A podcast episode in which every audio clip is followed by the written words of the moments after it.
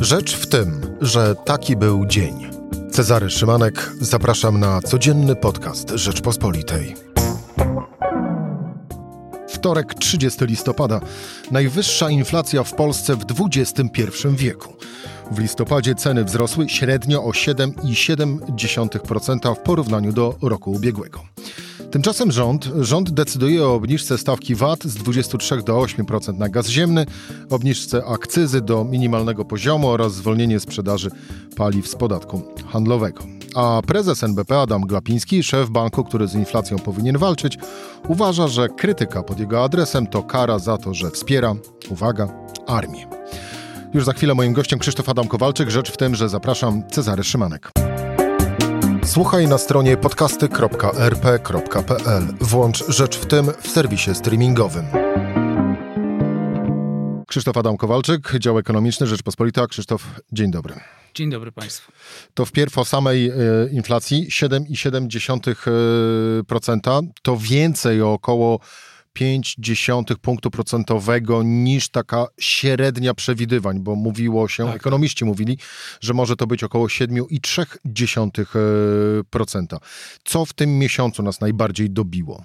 No, najbardziej dobiły nas paliwa, to ponad 36%. Rok do roku wzrosły. Zresztą widzimy to na stacjach. Tam ta szóstka za litr najpopularniejszych paliw pękła właśnie, e, ale także inne nośniki e, energii prąd, gaz. Gaz w tym roku od wiosny podrożał już o 27,5%. No, co najbardziej bije w tych wszystkich, którzy właśnie rozpoczęli sezon grzewczy e, i z przerażeniem patrzą na te informacje, z przerażeniem liczą, ile przyjdzie im zapłacić za ogrzewanie. Zatrzymajmy się przy tych e, składnikach e, owej, owego wzrostu inflacji, czyli właściwie motorów owej inflacji i teraz przejdźmy do sfery politycznej. Premier Mateusz Morawiecki tłumaczy, że to właśnie dlatego, że energia elektryczna E, ceny energii elektrycznej e, rosną, dlatego że są kłopoty z gazem, bo Gazprom, dlatego że polityka energetyczna prowadzona przez Komisję Europejską i Unię e, Europejską, ergo, czyli to nie jest nasza polska wina. Ma rację? No nie do końca. Bo jeśli chodzi o wzrost cen gazu, to tak naprawdę to zadziałał jak taki zapalnik w bombie, która już była. A tą bombą była polityka pieniężna. No nie tylko w naszym przypadku, bo to jest problem szerszy, ale u nas szczególnie to boli, bo bank centralny ustami swojego prezesa zapewniał nas, że e, wzrost inflacji, ten, który się pojawił po e, z opanowaniu kolejnych fal pandemii i odbiciu gospodarki jest chwilowy. Za chwilę to wróci do poziomu 2,5% plus minus 1 Tu muszę ci się wtrącić, no bo prezes NBP Adam Glapiński w ostatnim e, świeżutkim wywiadzie e, mówi, że no właśnie ta wysoka inflacja to jest cena za to, że my przez ten kryzys przeszliśmy suchą nogą. E, no to jest e, prawda tylko częściowa. Bo prawdą jest to, że przeszliśmy w miarę suchą nogą. W miarę suchą nogą przeszliśmy, po pierwsze. Po drugie, y, ekonomiści mówią, że już przed atakiem pandemii na przełomie XIX i XX roku E, mieliśmy taki poziom, mieliśmy wysoką presję inflacyjną.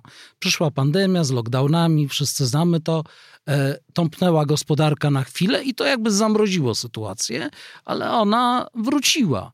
Po prostu nad zbyt luźna polityka pieniężna e, już wtedy przygotowała grunt pod wyższą inflację, a po tym, jak pandemia no, została dzięki szczepieniom jakoś do pewnego stopnia niestety tylko opanowana, e, Narodowy Bank Polski, a konkretnie Rada Polityki Pieniężnej i prezes NBP zwlekali co najmniej o pół roku za późno wprowadzając podwyżki stóp procentowych.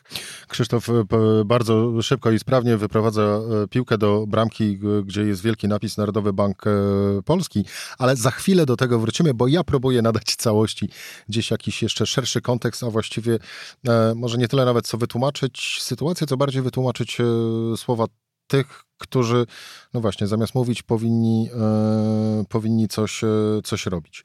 E, no, ale tu mamy w osobie premiera Mateusza Morawieckiego właściwie połączenie jednego i drugiego, czyli mówi i robi.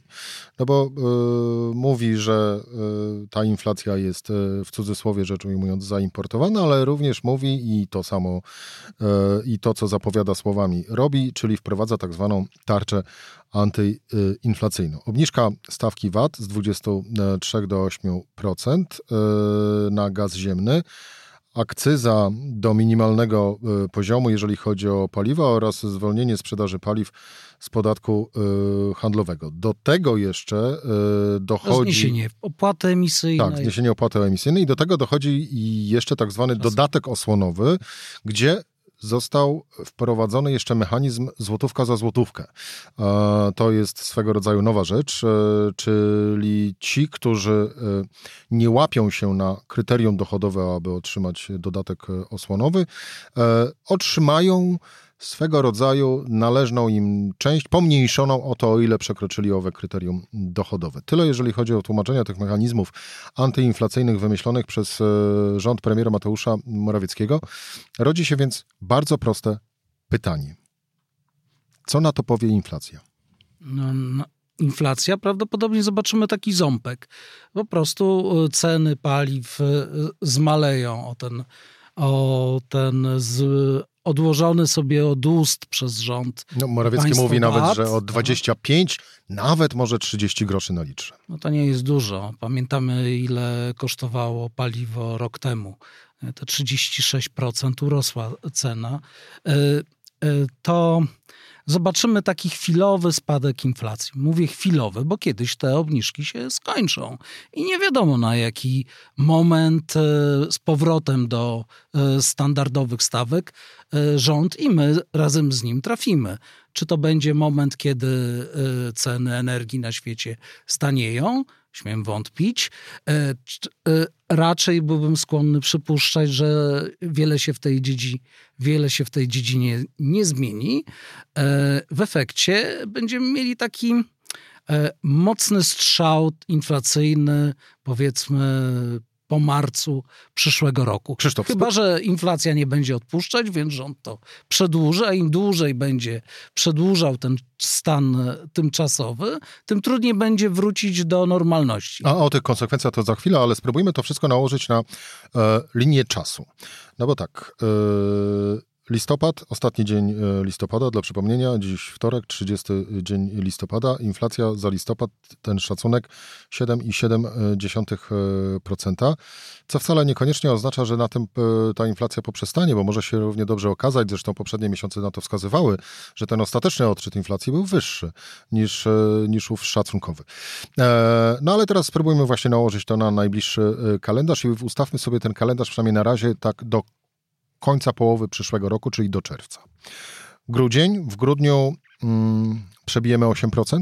No, no prawdopodobnie tak, no już jesteśmy pod ósemką, y, idą święta, y, okres wzmożonych zakupów. Nie wygląda na to, żeby ktoś wprowadzał jakiś lockdown przed świętami, przed świętami zamykając centra handlowe i sklepy. To jest świetna okazja dla, dla tych wszystkich, którzy sprzedają swoje produkty i usługi, żeby odbić sobie te poprzednie miesiące gorszej koniunktury. Ale z drugiej strony... I także ceny pewnie pójdą w górę. Ale z drugiej strony e, ropa tanieje, więc e, no właśnie, byłaby większa, rozumiem, pewnie szansa na obniżkę cen paliw, gdyby nie słaby złoty. No ale e, ropa tanieje, więc Pytanie, czy ja, jeżeli tak, to jak duże jest prawdopodobieństwo, że e, te niższe ceny ropy na światowych rynkach mogą przełożyć się na mniejszy wzrost cen paliw e, w grudniu, co z kolei spowoduje, że no właśnie, nie przebijemy owej granicy 8%. Znaczy, na polskim rynku jest duży koncern narodowy, który może, jeżeli będzie taka potrzeba wyrażona przez rząd utrzymać dłuższy czas ceny na wodzy i utrzymywał poniżej 6 zł magicznych, ale w końcu nie wytrzymał. Nie wytrzymał i prawdopodobnie no to kosztowało duże pieniądze trzymanie tych cen na wodzy, więc będzie tak czy inaczej musiał sobie to odbić. No trzeci, czwarty kwartał się za miesiąc skończy. No. Czyli może się A inwestorom dobrze było pokazać dobry wynik. No, No właśnie. Normalny, bez jakichś e, strat na sprzedaży detalicznej. powiedzmy. Czyli może się okazać, że e, niższe ceny ropy wcale niekoniecznie przełożą się na niższe ceny benzyny, Zwłaszcza, no bo, że tutaj interes wszystkich no bo- no operatorów właśnie. rynku paliwowego jest ten sam. No. bo trzeba będzie sobie odbić e, utrzymywanie cen na niższym poziomie wtedy, kiedy cena ropy była, e, była wyższa. No dobrze, i przychodzi nam pierwszy kwartał, styczeń, luty, marzec. Tarcza antyinflacyjna e, rozpostarta przez rząd Mateusza Morawieckiego nad każdym Polakiem. No i wtedy co? No, Mateusz Morawiecki twierdzi, że efekt tej tarczy będzie taki od procenta do 1,5% w dół. Nie? Czyli, przy, biorąc pod uwagę, nawet zakładając, że to będzie w grudniu będzie inflacja taka sama jak teraz, czyli 7,7%, przy czym to cały czas mówimy o szacunkowym odczycie, no to w takim razie możemy mieć y, do inflację styczeń, luty, marzec na poziomie 6,7, 6,5. No, szczerze, to mało prawdopodobne, no bo nie wygląda na to, żeby tutaj się pojawiły jakieś siły hamujące w sferze polityki pieniężnej, też y, w sferze też e, cen przychodzących ze świata. No. E, Wspomniana ropa naftowa, no właśnie JP Morgan poinformował, że mają taką prognozę 125 dolarów za baryłkę, a nawet więcej. Naprawdę, to, to, to jest zbyt labilna sytuacja, żeby tutaj stwierdzić z całą pewnością, że ta inflacja spadnie o tyle, ile premier zapowiadał. Zwłaszcza, że jak pamiętam e, prognozy, takie szacunki ekonomistów po pierwszym pokazie e, tarczy tak zwanej antyinflacyjnej, to oni mówili tam o 0,6, może o 1% e, w dół. To nie jest naprawdę dużo. To nie jest dużo. To nie jest duży spadek, ale bardzo dużo powyżej poziomu, który za cel przyjmuje sobie Narodowy Bank Polski. Za chwilę do Narodowego Banku Polskiego e, wrócimy, ale jeszcze jeden czynnik na owej linii e, czasu, no bo pierwszy kwartał to będą również zapewne podwyżki regulowanych cen energii. No właśnie. E, Właśnie, i do tego dochodzimy niebawem, już za dwa tygodnie i trochę, powinniśmy się dowiedzieć, jakie będą taryfy e, na e, energię elektryczną na przyszły rok, no bo one są ogłaszane raz do roku i zwykle, mówię z pamięci, do 17 grudnia powinny być znane. Nie wiem, czy, czy regulator tutaj podlega jakimś naciskom, żeby te taryfy jak z jak najniższą podwyżką e, zatwierdzić, no ale mm, no musi, musi po prostu wyważyć jakiś interes firm i interes e, konsumentów. A nie? przypomnijmy, same firmy zapowiadały, e, no właściwie już tak od połowy tego roku, że można się spodziewać i dobrze byłoby, aby konsumenci się przygotowywali na podwyżki e, rzędu nawet powyżej 20%. prezes jednej z firm państwowych, y, firm energetycznych, powiedział, że on najchętniej złożyłby wniosek o 40% podwyżkę. To jest, rozumiem, marzenie prezesa, no ale brzmi groźnie. Nawet jeżeli e, połowa się z tego spełni, albo jedna trzecia, e, to jest duży strzał. Krzysztof, e, w trakcie zapowiedzi e, m, premiera Mateusza Morawieckiego dotyczącego tarczy antyinflacyjnej, tam padło też takie stwierdzenie, że jeżeli się okaże, iż będzie takowa potrzeba, to ten rząd stać na to, aby tarczę inflacyjną przedłużać na kolejny kwartał i być może kolejny kwartał. Jeżeli tego typu rozwiązania miałyby obowiązywać nie tylko przez pierwszy kwartał, ale wyobraźmy sobie, że również przez drugi, a nawet i przez trzeci kwartał, a następnie przestać obowiązywać. Co to oznacza dla gospodarki i co to może oznaczać e, dla portfeli zwykłych Polaków? No to oznacza, gigantyczny wzrost cen.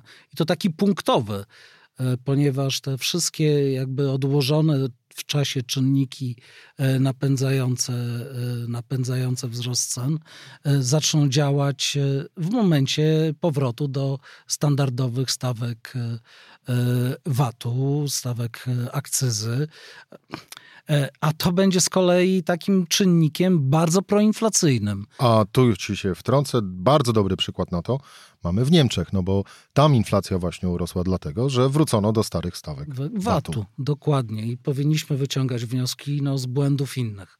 Czyli może się okazać, że e, po wygaśnięciu tarczy antyinflacyjnej, jeżeli ona byłaby przedłużana, inflacja przykładowo mogłaby wystrzelić z poziomu 5-6% e, w pobliżu 10, a kto wie nawet, e, czy nie, nie więcej. W mediach społecznościowych zaczęły się już nawet pojawiać takie komentarze, że to właściwie taki trochę scenariusz ala Wenezuela.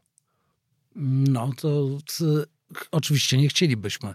Wenezuela to jest ekstremum, ale wystarczy scenariusz typu Argentyna e, albo inne kraje, które wypuściły inflację spod kontroli. Naprawdę ten dżin inflacji, e, dopóki e, na początku wydaje się niegroźny, ale w momencie, kiedy on e, wymknie się spod kontroli, e, naprawdę z dużym trudem wraca się do poziomu cywilizowanego. My wracaliśmy całe lata 90. tak naprawdę do, do, do, do cywilizowanego poziomu inflacji. I mam wrażenie, że coś z tamtej traumy e, okresu transformacji, no inflacja wtedy też wynikała z tego, że gospodarka się dostosowywała strukturą e, do, do E, do funkcjonowania na rynku e, i nie była efektywna, tak jak w tej chwili na przykład. No. Były państwowe sieci handlowe na przykład a nie prywatne, tak jak w tej chwili, które bardzo błyskawicznie konkurują ze sobą i błyskawicznie reagują na zmiany e, sytuacji rynkowej, tu postaw inflacyjnej. tu postaw kropkę, bo zaraz z twojego rozumowania wyniknie, e, że walka z inflacją to tak naprawdę, aby zwalczyć inflację, to jest powrót do starego systemu, a tego nie, nie, tego nie, nie chcemy. Absolutnie nie. Ja chcę tylko powiedzieć tyle, że, że, e, że, trau, że w, w 50-latkach takich jak ja tkwi trauma inflacyjna roku 89, 90 i, pam i pamięć o tym, jak wolno wychodziliśmy z tej wysokiej inflacji przez całe lata 90. Więc e, proszę się nie dziwić, że e, inflacja na poziomie ktoś może powiedzieć tylko 7,7% rocznie y, y, budzi mój przestrach. Budzi mój przestrach, bo wiem, jak łatwo może wymknąć się spod kontroli. To na koniec jeszcze y, słów kilka, ale kilka, bo y, ostatnie właściwie wypowiedzi y, osoby, o którą za chwilę y, przytoczę, no właściwie ja zaczynam do nich podchodzić, że chyba już nie warto nawet ich komentować. Ale y, osoby, która stoi na straży instytucji, która powinna z kolei strzec wartości polskiego złotego, czyli zarówno poziomu inflacji, jak i również tego, e, w jakiej kondycji jest e, nasza waluta. Nasza waluta. Tymczasem, jak wiemy, inflacja wystrzeliła, kondycja złotego jest e, beznadziejna, patrząc na notowania wobec obcych, obcych walut. A tymczasem prezes NBP Adam Glapiński, który mm, bardzo mocno stara się o drugą kadencję, a pierwsza kończy się w połowie przyszłego roku.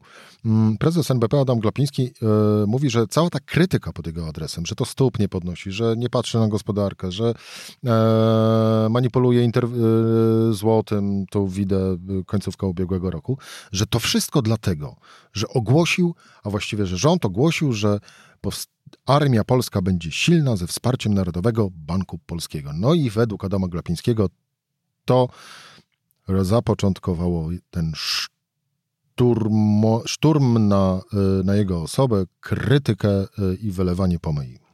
No to oczywiście y, krytykę pod adresem prezesa Narodowego Banku, Banku Polskiego zapoczątkowały tak naprawdę jego wypowiedzi.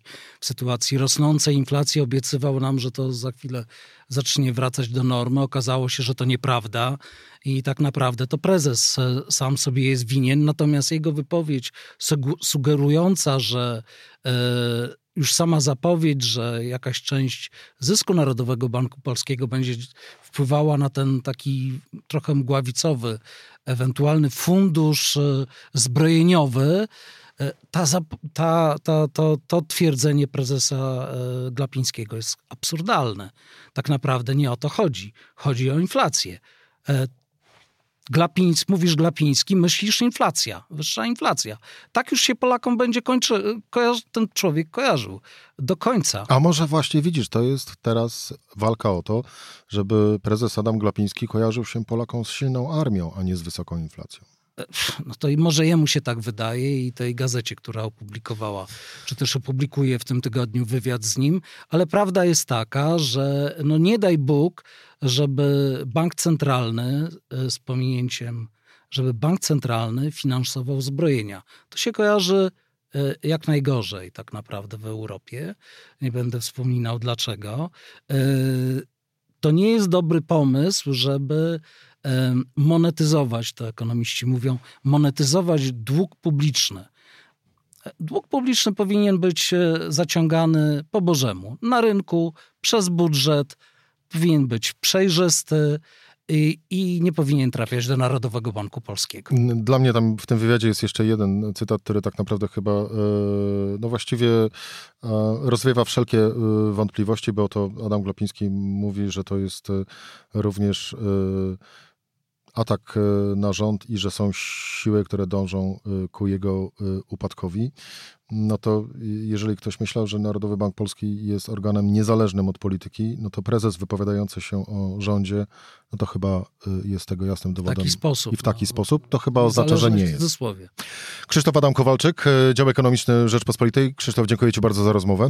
Dziękuję bardzo. To była Rzecz w tym we wtorek. Cezary Szymanek, do usłyszenia jutro o tej samej porze.